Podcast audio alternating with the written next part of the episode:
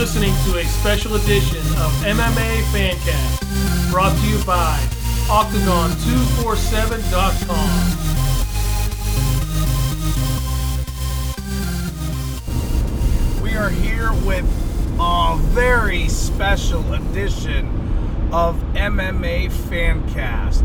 This is not your typical edition. This isn't even your typical special UFC 205 edition.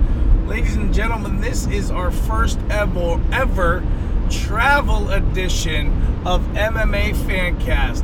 I am joined by my driver, my my amigo, my friend James Sahara Mooney. What's up? What's up? What's up? So, as we take the voyage back to good old Pittsburgh, Pennsylvania, home of the Pittsburgh Steelers and home of Octagon 24 7, which brings us MMA Fancast. We are.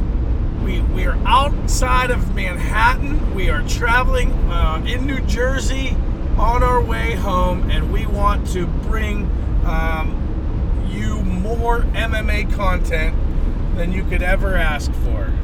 Isn't that right, Sahara? Yeah, there's uh, there's just so much that with, with the size of the card that um, that 205 was, you know, Dana White and UFC put together, um, and not just the size, but the quality of the fights, you know, from bottom to top. We've said it over and over again that to, to try and get it all into one podcast is going to be difficult, really, for anybody because so much happened in each of the fights. And we talked about storylines leading up to the fights and all the storylines surrounding Conor and his fight. There's just, it's hard to break it down completely 205 into one podcast. And that's why we're going to do these little snippets, I guess you could say, um, and give you a breakdown of different parts of the event. So we want to talk to you about the the co-main event, which eh, on this card you could really you could, uh, many of these fights could have been a typical cards co-main event, but we had a real treat by having the welterweight championship on the line in the co-main event with Tyron Woodley facing Wonder Boy Steve Stephen Thompson and this was really a heck of a fight. It was to say. I mean, there, there's that that fight was extremely exciting. I'm still trying to figure out why Wonder Boy was the huge fan favorite, and there weren't that many in Woodley's camp because I see them both as pretty good guys. So I'm still a little befuddled by that. Brian, do you want to write that word down? Befuddled. Befuddled. That that has way too many syllables for someone of my stature. So I am certain that I won't write that down, but I can verbally say it every once in a while. I'll have to put it into Siri and see what Siri says about that. Well, if you missed the fights, uh, we're going to update you on what happened. So the fight was pretty close.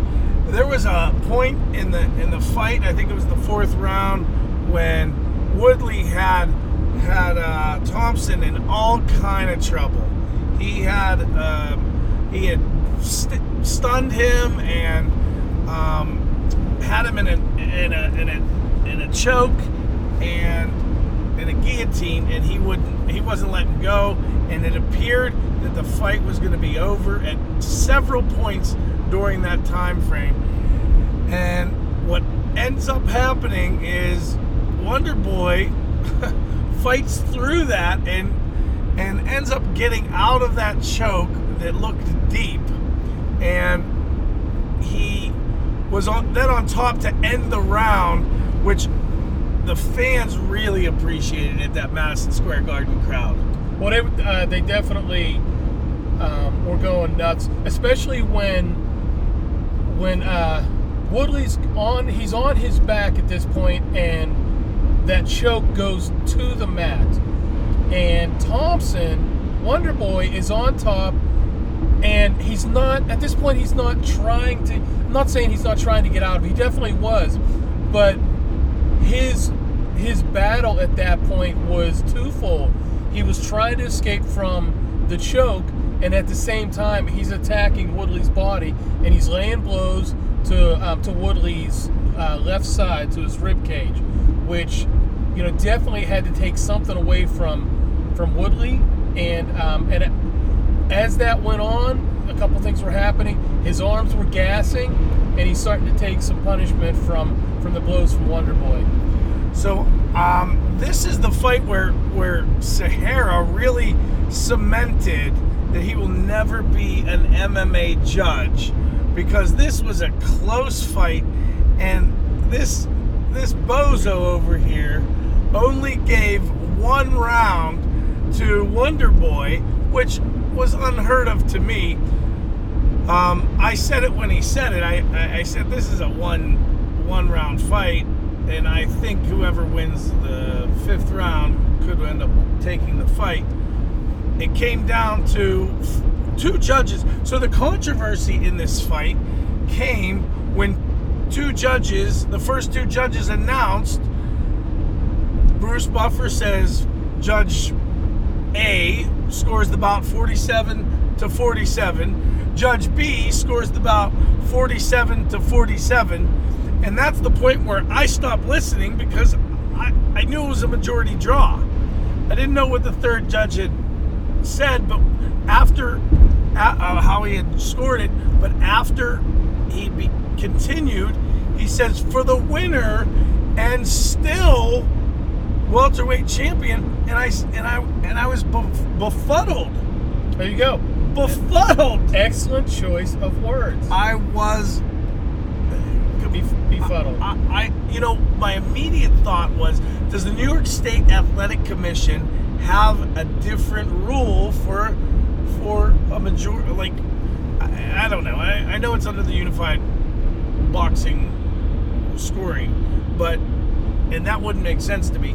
That's what's going through my head. I'm going, is there a different rule for New York? Did they, in order for them to be sanctioned, that they had to have um, that not be a draw? But the controversy happened. That's what they announced. Rogan starts interviewing Woodley, and during the beginning of that interview, right in the octagon, they start to realize, hey, this isn't a, a Woodley win. This is a draw, and it was kind of awkward, and there was a pause and and there was even awkward before that because as Bruce Buffer originally started to announce the winner, he had to stop and he ran back out to the scorers table and was not didn't seem too pleased about that that there was disorganization and, and a little bit of chaos there.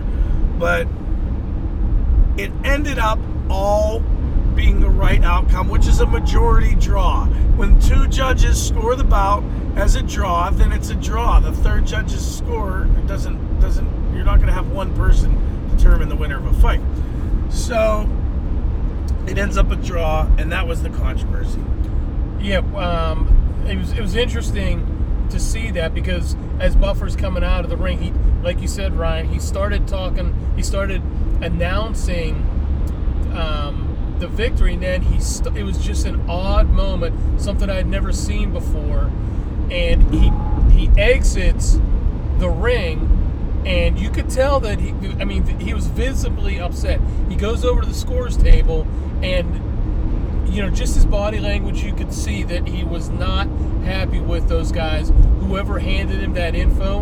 And you know maybe even the judges I'm not sure but um, but he was upset. So then he you know goes back and he starts coming up the steps and back into the ring and he's got I don't know if he was his handheld mic or if he was mic'd up on his chest, but we could hear him say split. Do you recall that? I heard him say split, yes. So then he goes back into the ring and that's he he finishes that um, call and that's when he announces that um, Woodley is and still yeah. announcing that.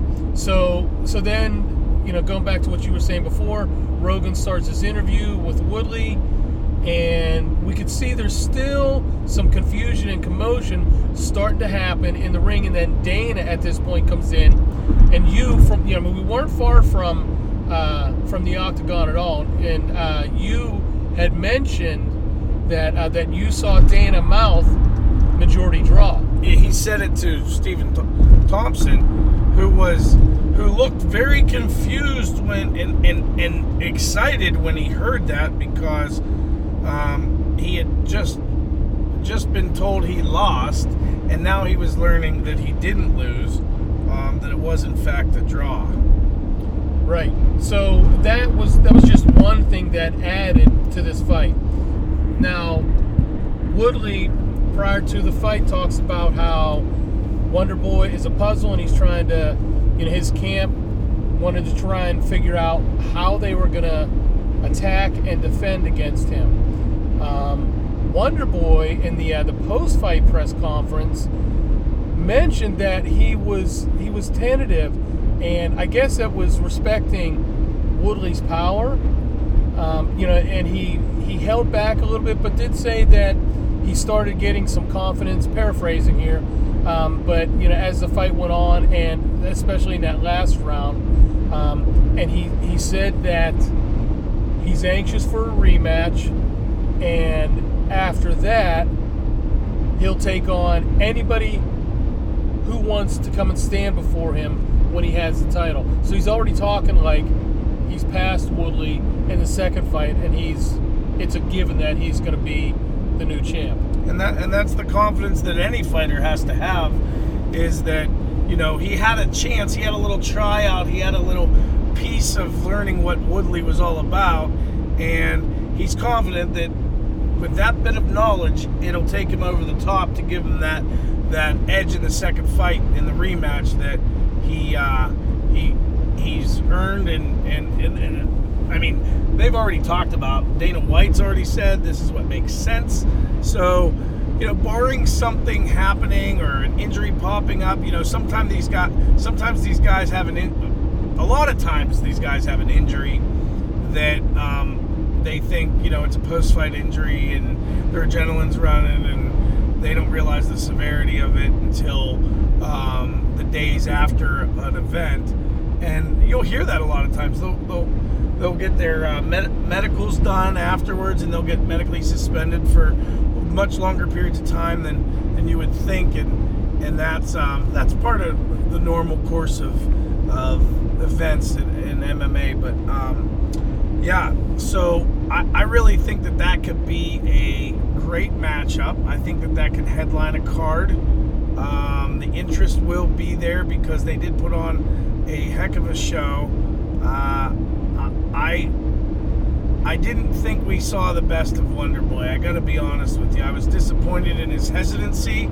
I was disappointed in. I mean, I just feel like he's a dynamic kind of fighter that does some different things, and I didn't think we saw that. I think I think he hesitated a lot and and showed um, too much respect for Woodley, which I think Woodley has amazing power, but to to go toe to toe, I think that Wonder Boy's skill set should be better in the stand-up game than than Woodley's, and he's just got to, especially in the fifth round. I felt like he needed to win that round, and he did, I believe, but he certainly didn't act desperate. Right. Now, if we just if we try to analyze the rematch, and I don't know if that's going to happen at uh, 208, which I'm guessing, you know, that's going to be uh, beginning of 2017, um, maybe two, uh, 209, but uh, it's setting up for one of those uh, next big pay-per-view events. And I agree with you. I think that this is a fight that could easily headline whichever uh, whichever one that would be. Um, but if we ju- you know jump ahead and we speculate, you know that there will be a rematch, um, which you know Wonder Boy's looking for. I think the edge goes goes to S- Stephen Thompson because we didn't get to see a lot of his kickboxing skills. He attempted some here and there, but he never really got into it. It was like he was testing it out, like you said before. So this was, you know, that trial to see how almost like you know, he was he was feeling him out, but he really did that, you know, for Too long. yeah, f- basically for four rounds, and Yeah. you could see coming out in the fifth round.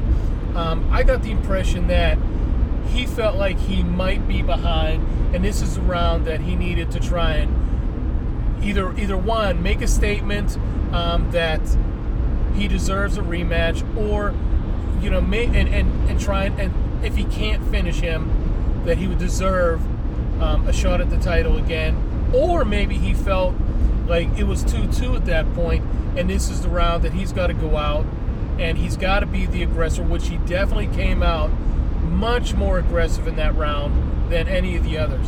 So I would give the edge to Thompson. Um, but you know, and that's not taking anything away from Woodley because there was definitely some tentativeness on his part too, because we saw him his uh, his his right foot back back foot literally on the edge of the cage um, and just standing there. So I don't know if that was part of the puzzle that he had mentioned several times and waiting to see what Thompson would do, but there were some things that that we saw from Woodley that seemed um, not not too clean. So he's got some things to clean up in his um, fight prep for the next match. Yeah, and and uh, you know, Wonder Boy has a great future ahead of him. I, I agree that that a rematch favors Wonder Boy. Um, I think he's at a stage in his career where he's he's learning still, and each one of those tough fights is a will propel him to become a better fighter. Whereas, you know, you look at the age of of um, Woodley, and I think he's already reached his prime, and he's in it, but he's not going to get better. Um, and maybe he will. I, I, this is purely. Um, I think he's he's he's kind of peaked right now, and and Woodley's only Woodley will. Uh, sorry, Wonder Boy will continue to get better. So that's why I kind of see that um, favoring uh, Wonder Boy a little bit. Now, the one thing that I did see from Woodley was uh, was some strong kicks, and he was able to um, to match, so to speak, Wonder Boy's kicks because he didn't really bring that much. He didn't utilize his kickboxing skills all that much. I see that, you know, going forward, if there's, uh, you know, Wonder Boy and a Woodley two, that Wonder Boy is gonna try and knock his head off with with some kicks. You know, maybe switch kicks or roundhouses, but um, it's definitely going to be a much bigger part in the rematch if that's the next fight that we see. Woodley did mention that he was going to um, pause um, and talk to his camp, you know, and his guys, and and really evaluate what would be the, the next move and the best move for him. So he didn't want to come right out and say, yeah, sure, um, I'll give him a rematch. He, he's, uh, I think he's going to be very calculated in making his next move, and maybe that's to try and set himself up for, I don't want to say an easier fight, but one that he's got more wiggle room in, uh, in a more of an advantage. Um, because I, I think the only way that that rematch is not made is if McGregor wants to go up to 170. Right, and that that's where I was going to go with that. That that might be something that Woodley's considering in the back of his mind as a payday. You know, where he doesn't, um, he can put his belt on the line, you know, uh, and and get that big payday, thinking that he's going to overmatch um, McGregor. Well, I think that anyone who takes McGregor lightly at this point is a fool, and um, I agree that it's a big jump up in weight. That's a big difference from, you know, 145, which is what he has fought at his whole career until uh, he wanted to jump up against Rafael dos Anjos originally, and then eventually fought Diaz at 170 but that wasn't intended to be a, a fight at 170. And then the rematch was obviously um, because because they had fought at 170 the first time. McGregor wanted to do it that way the second time, and but not to. We're gonna jump around a little bit here. Um, we had in the first fight of the night, we had Ra- Raquel Pennington and Miesha Tate, and this was a surprise to me because I really thought that Miesha would come back from her loss, her title loss, and come back strong and come back hungry and, and want to recapture the glory um, that comes along with being the champion. And um, she didn't look, she didn't look um, hungry. She didn't look to be the Miesha that we have known. Now, Miesha's always kind of gotten off to slow starts, and that kind of happened again, again this time.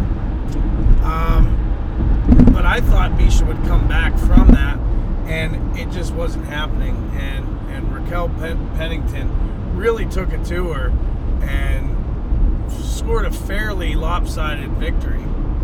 I uh, I agree with that. I wasn't expecting um, the announcement to be immediately. Um, I uh, I think you had mentioned that you thought that she, this was something she was considering, but didn't expect it to occur in the ring, and um, and she did get Rogan's attention because it looked as though he was going to complete the interview with Pennington, and then that was it.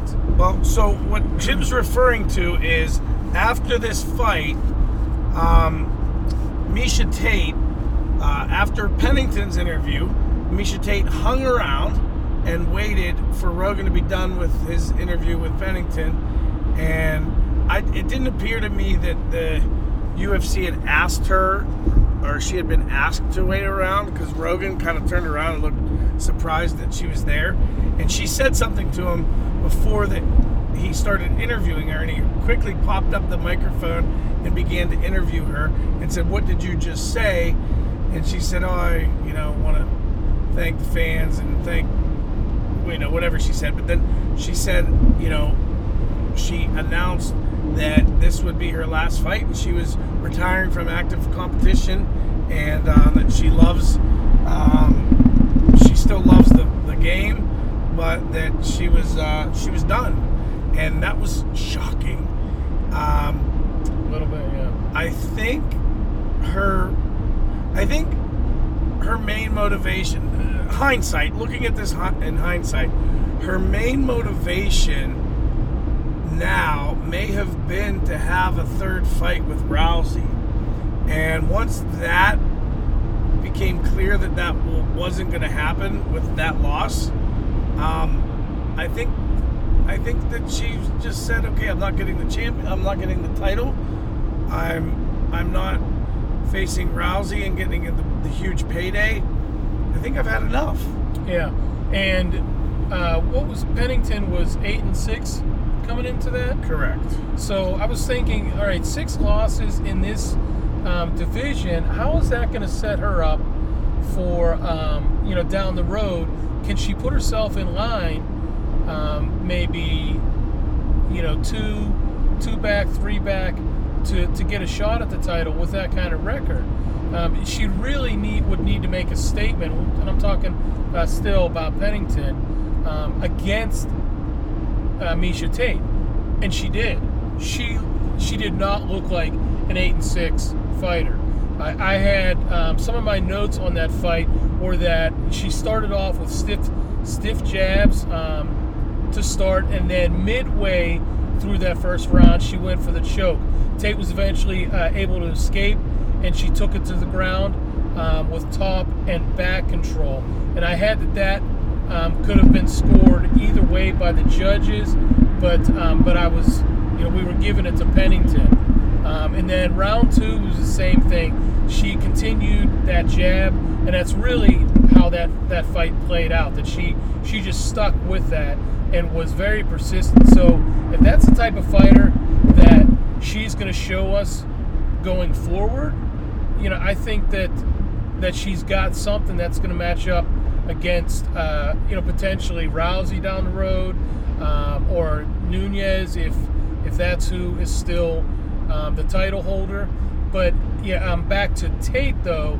I think she did say something along the lines of, when uh, when Rogan asked her if this fight had played into um, her decision, and she did say that it did. So going going back to what you were saying, um, it was definitely a factor with what the outcome was.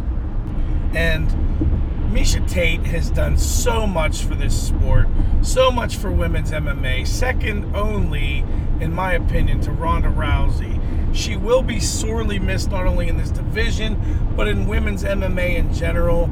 I think she's gonna she's leaving a legacy um, of the the you know number two women's MMA fighter so far in history, and uh, her popularity has continued to gain traction with uh, when she was on the Ultimate Fighter, she was viewed as um, Rousey's competition, and and kind of Rousey was not really viewed in that in a very positive light, and Miesha was, and so um, she's she's someone that I know I, I respect a lot and look uh, look at very fondly, and she will be missed in women's MMA. Moving on um, to oh one other thing, uh, we had mentioned Pennington, and her record is actually uh, prior to this fight was eight and five, not eight and six. So she's now nine and five um, in her MMA career. Uh, you know, we had Yoel Romero and hmm. Chris Weidman.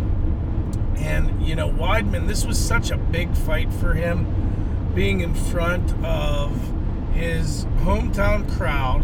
And the hometown crowd was really behind him, weren't they, Jim? It it was a it was a Weidman crowd. It was a Wonder Boy crowd. It was a McGregor crowd. But yes, um, everyone that was supporting the uh, the two guys that I mentioned, um, aside from Weidman, were all in the Weidman camp as well.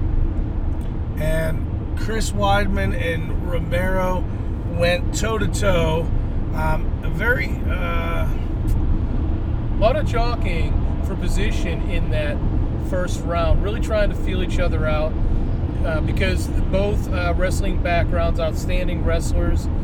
Um, but, uh, you know, having, I think uh, my prediction was Weidman. I took Weidman as the victor and was going, I, I was thinking that there was going to be a fatigue issue coming from Romero, and we did see that a little bit.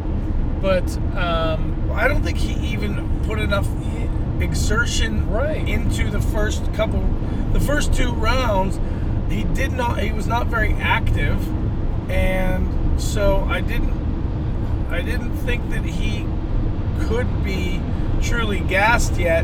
Which that was the concern. Hey, you know, this guy's a world beater in the first round, but you make him work hard, and and uh, and you know he tires up quickly.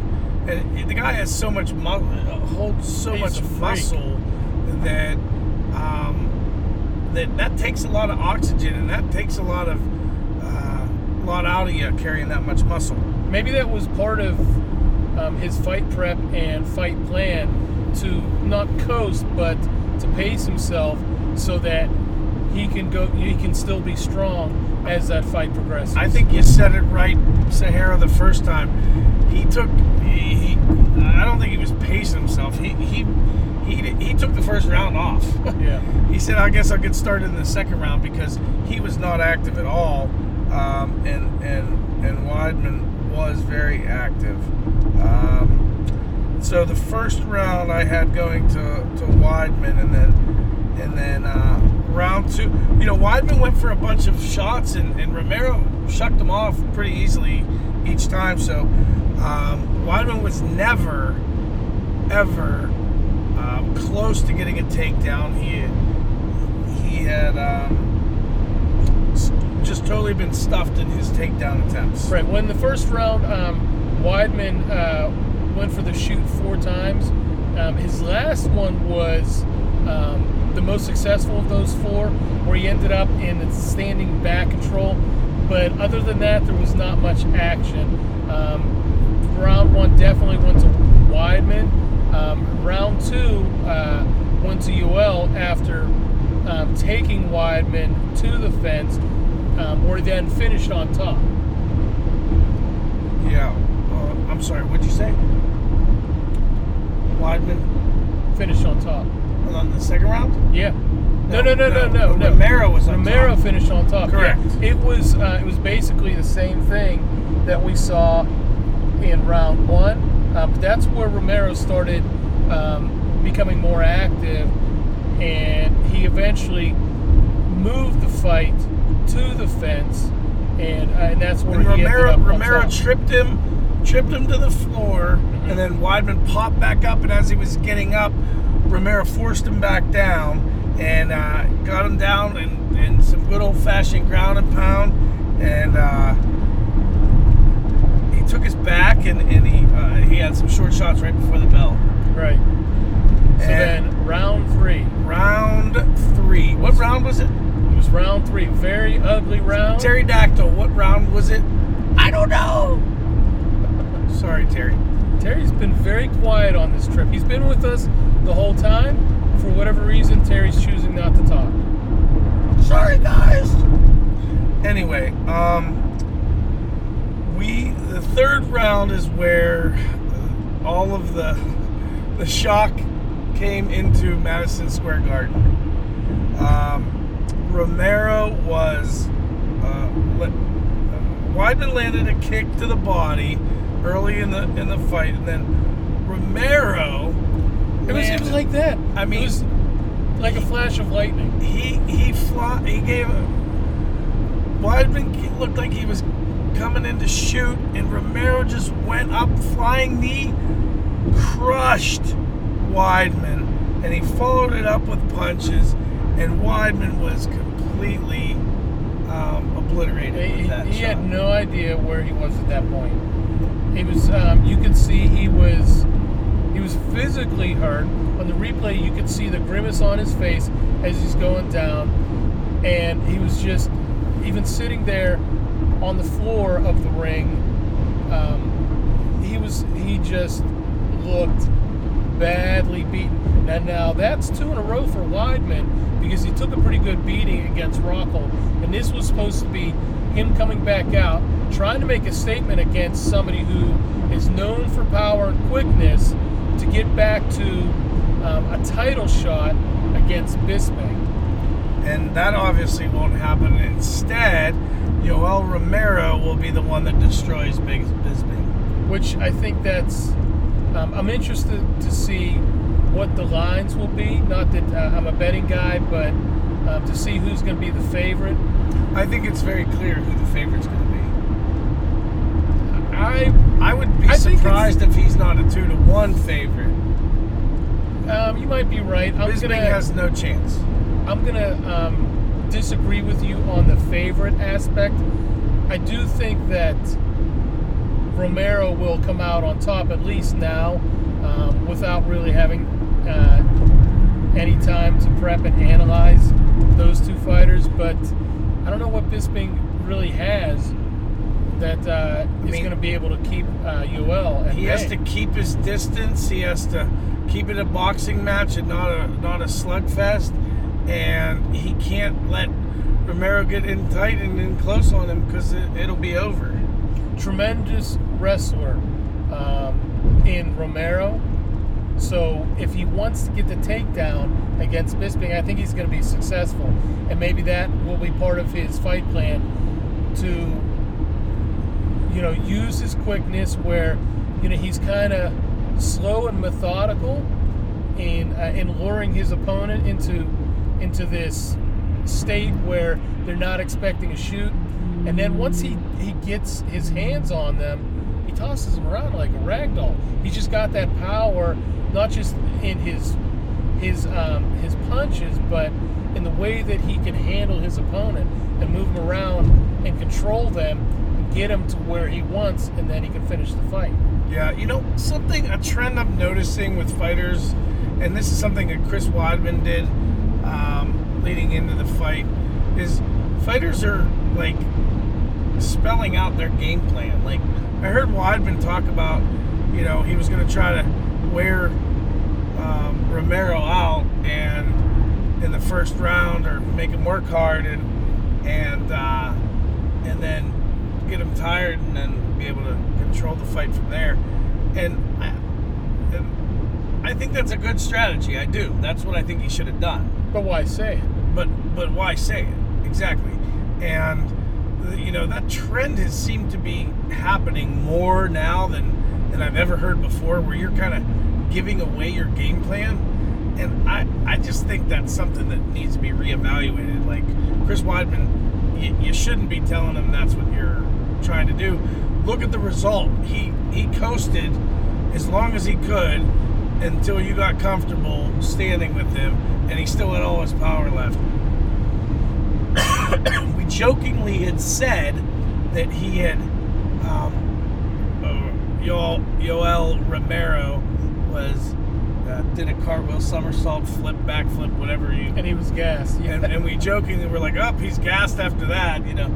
But he really impressed me. Um, he did pace himself, if that's what you want to call it. I think he pretty much took the first uh, round off and pretty much most of the second round as well. But um, it paid off for him. You know what? Maybe going back to what you said, Ryan. Maybe that uh, that was his fight plan because of what you just said, and that uh, Weidman said he was going to come out and try and wear him down in the first round. So that's what I just said. Yeah, but uh, talking about Romero and maybe he took what was being said publicly and used that to his advantage. That's what that's what I was saying that for, but, Mr. Sahara. I don't. What are you saying? I'm trying. Say what you're gonna say. Say what you say. Say what you say.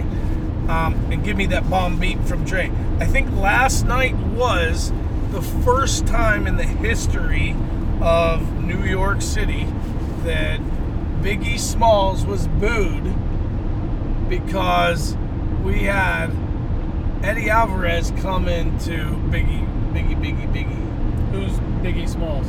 Yeah, he's the illest. Anyway, um, see when, right, you, when see, you're right working now, with when, when you're, you're talking that kind of language, that leaves me. What does it leave me? You're elderly. Befuddled. It's hard working with the elderly, and so Jim Blah sometimes blah blah. You and your elderly. he. I'm surprised you heard me with your uh, old man ears. Uh huh. Uh huh. So we. Um, what else? What else we going to talk about there, James Sahara? Well, Elderly? there there was uh, one particular fight that I think we all really um, knew what the outcome was, but it was definitely, you know, uh, a thing of wonder to watch uh, because we've heard about it, but never really got to witness it, and that was Khabib and what he did to Michael Johnson. Now, if you've never seen Khabib fight, some people don't like his fight fighting style because it's ground fighting and it's a lot of wrestling and ground and pound and, and the level that he does it at that he ground and pounds is I don't think anyone else can do what he does. Now, yeah, before we really get into the um, the commentary on this fight, I want you all out there in podcast land listening to MMA Fancast to sit back and listen to this because Ryan Ride Dog Middleton is going to pronounce Khabib's last name for us.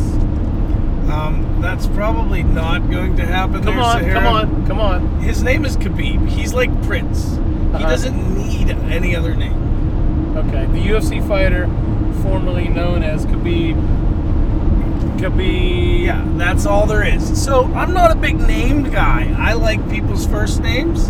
Joanna, Right. Carolina, Uh-huh. Khabib. And you did mention in one of your articles on Octagon247.com, um, in, in case you haven't checked it out, Ryan's got an article out there where he does talk about um, the two women, Joanna and Carolina, and he does say they will forever, from that point forward, be referred to by him as Joanna and Carolina. See the Just because for Ryan, Middleton is hard to pronounce. So he doesn't even tell anybody his last name. He hands you a card and says, This is my last name. Just call me Ryan. listen. If you, I mean, you could try to make fun of me, but it's it really you're not funny. You're just old. There's no try, Ryan. You're just old. And As Yoda says, there is no try, only do. Khabib absolutely demolished Michael Johnson. Manhandled him. It was, it was like a bear mauling. Um, Its it- prey. It, it, it was It was unbelievable the level of domination that he established in that fight, and he just completely destroyed him. his uh, his ground game um, is is strong because of his wrestling and the way that he was able to get Michael Johnson into different holds um, and then start landing blows. There was at one point somehow he had Michael Johnson pinned um, beneath his legs, but behind him, and and Khabib is reaching back with uh, with his right and landing blows to Johnson's head, who is at this point behind him again and in between his legs, and he's landing blows. And you know, if you can go out there and find um, some footage of that, you want to see it because our explanation, our um, describing that particular scene, isn't really doing justice to what he did because that was just one small little glimpse into the complete mauling and manhandling that Khabib laid down on Michael Johnson. I mean, Michael Johnson knew coming into this fight that Khabib was going to want to take him to the ground and that Khabib was going to want to ground and pound him. So Michael Johnson needed to keep this fight standing for as long as possible and uh, for all intents and purposes, he needed to keep it standing, period. But I don't know exactly when that takedown came in the first round. Um, I would say, as a based on memory, I don't know, maybe a minute or so into the fight, and may, maybe a little longer, a minute and a half maybe. And after that, it was all she wrote. He he he just absolutely pummeled Michael Johnson on the ground. And and there was so watching different fights, you have guys that are good takedown. Uh, you know, Frankie Edgar can take guys down, but you know, lot, it's hard to keep fighters this skill level down. Um, and Frankie Edgar had that problem with uh, with little heathen um, Jeremy Stephens.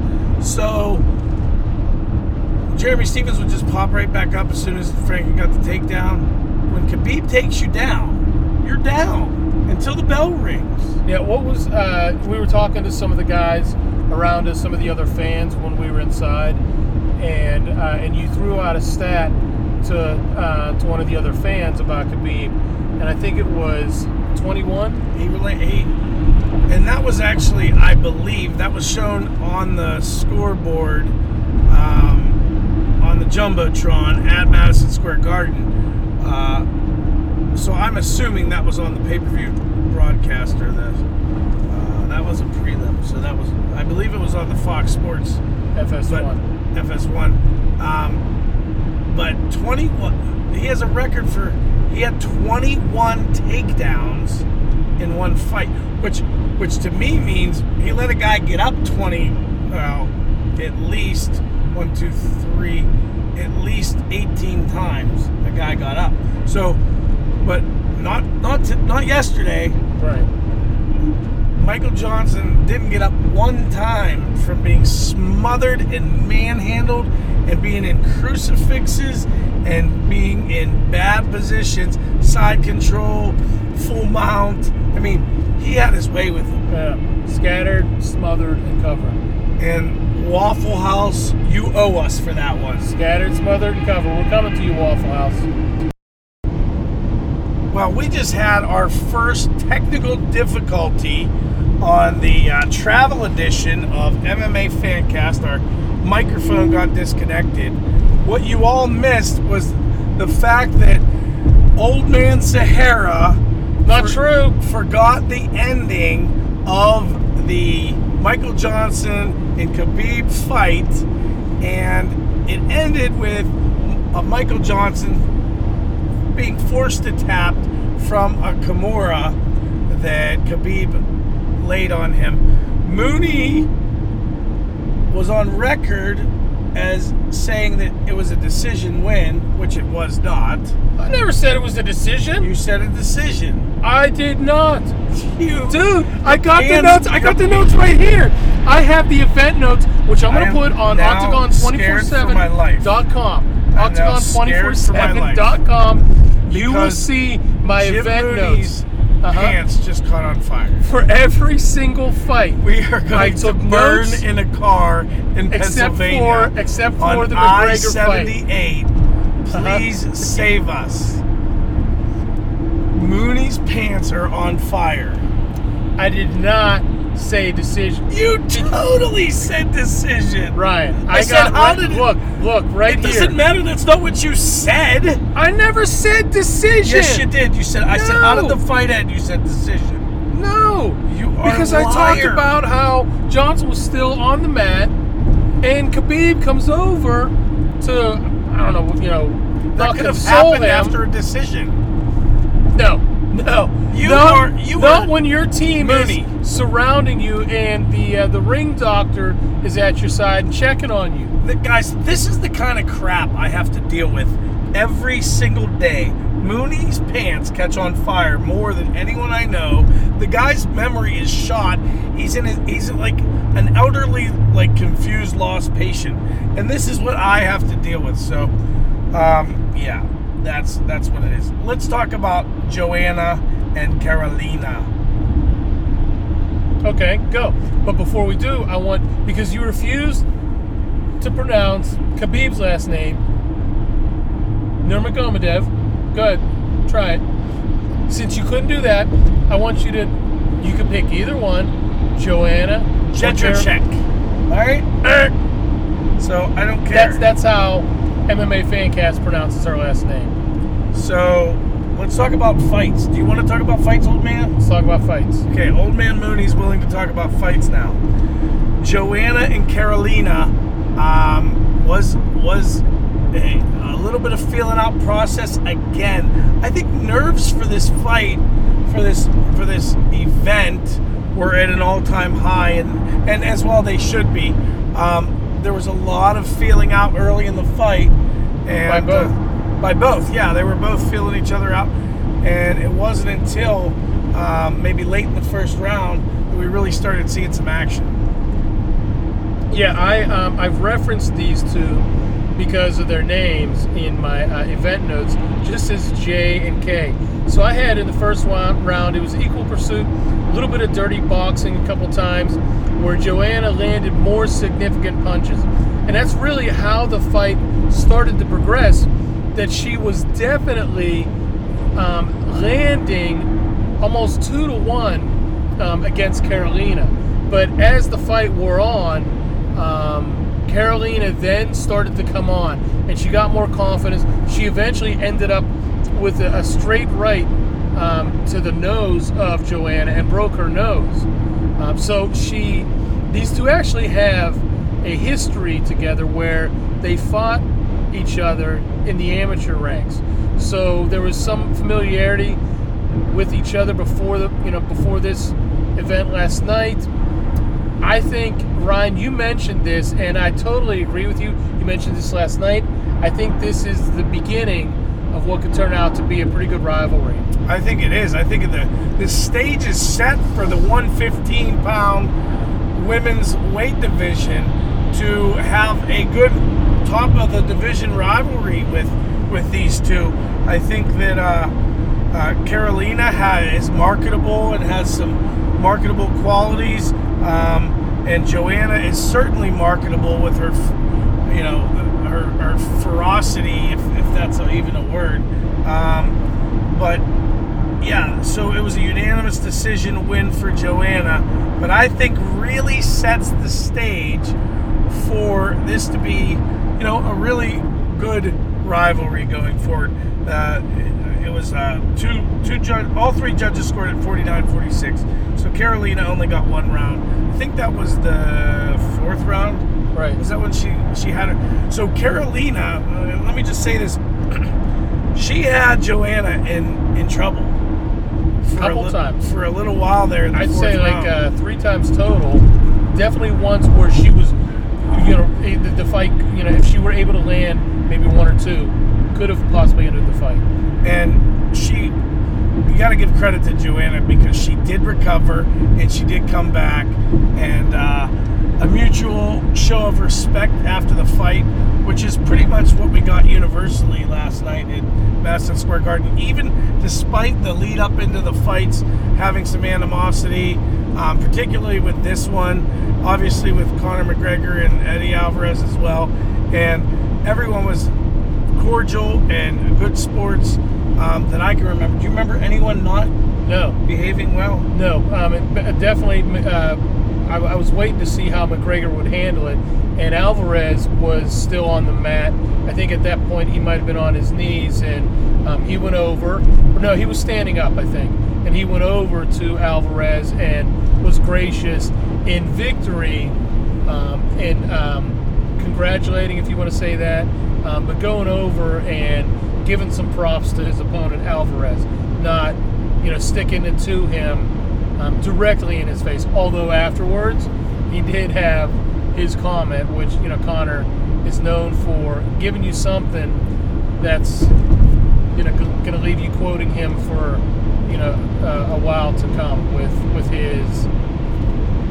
I apologize to no one. Yeah, and and he certainly steals the show, but there was certainly much else to talk about, much um, that happened last night. There was a, a, a couple other great fights, great finishes. Jim Miller gets gets a win against Thiago Alves and gets to kind of um, punish him for for not making weight. And I, I don't know, Thiago just didn't look like um, the fighter he was at 170. Um, I think that Jim Miller is a lot better than um, I think a lot of people give him credit for, and, and being on the on the um, fight pass portion of the card uh, shows that how deep this card was. But um, that's going to wrap us up. Tim Boetsch also got a great knockout victory. Uh, big victory for him. Puts him in line to uh, to do some to do some damage in the top ten in the division. So uh, we're so glad you joined us. We will have our regular podcast that is we do every Sunday night and we have out by Monday morning. Joining us for that podcast will be Well, we're going to require him. we're going to require him to speak. Yeah. Will be Terry Dactyl, and you all can look forward to that. He's going to have lots of questions because we're going to be honest with you. The last couple days we've been podcasting and we've pretended like he was here, but that was actually us. That was actually me saying, "Hey, this is Terry Dactyl."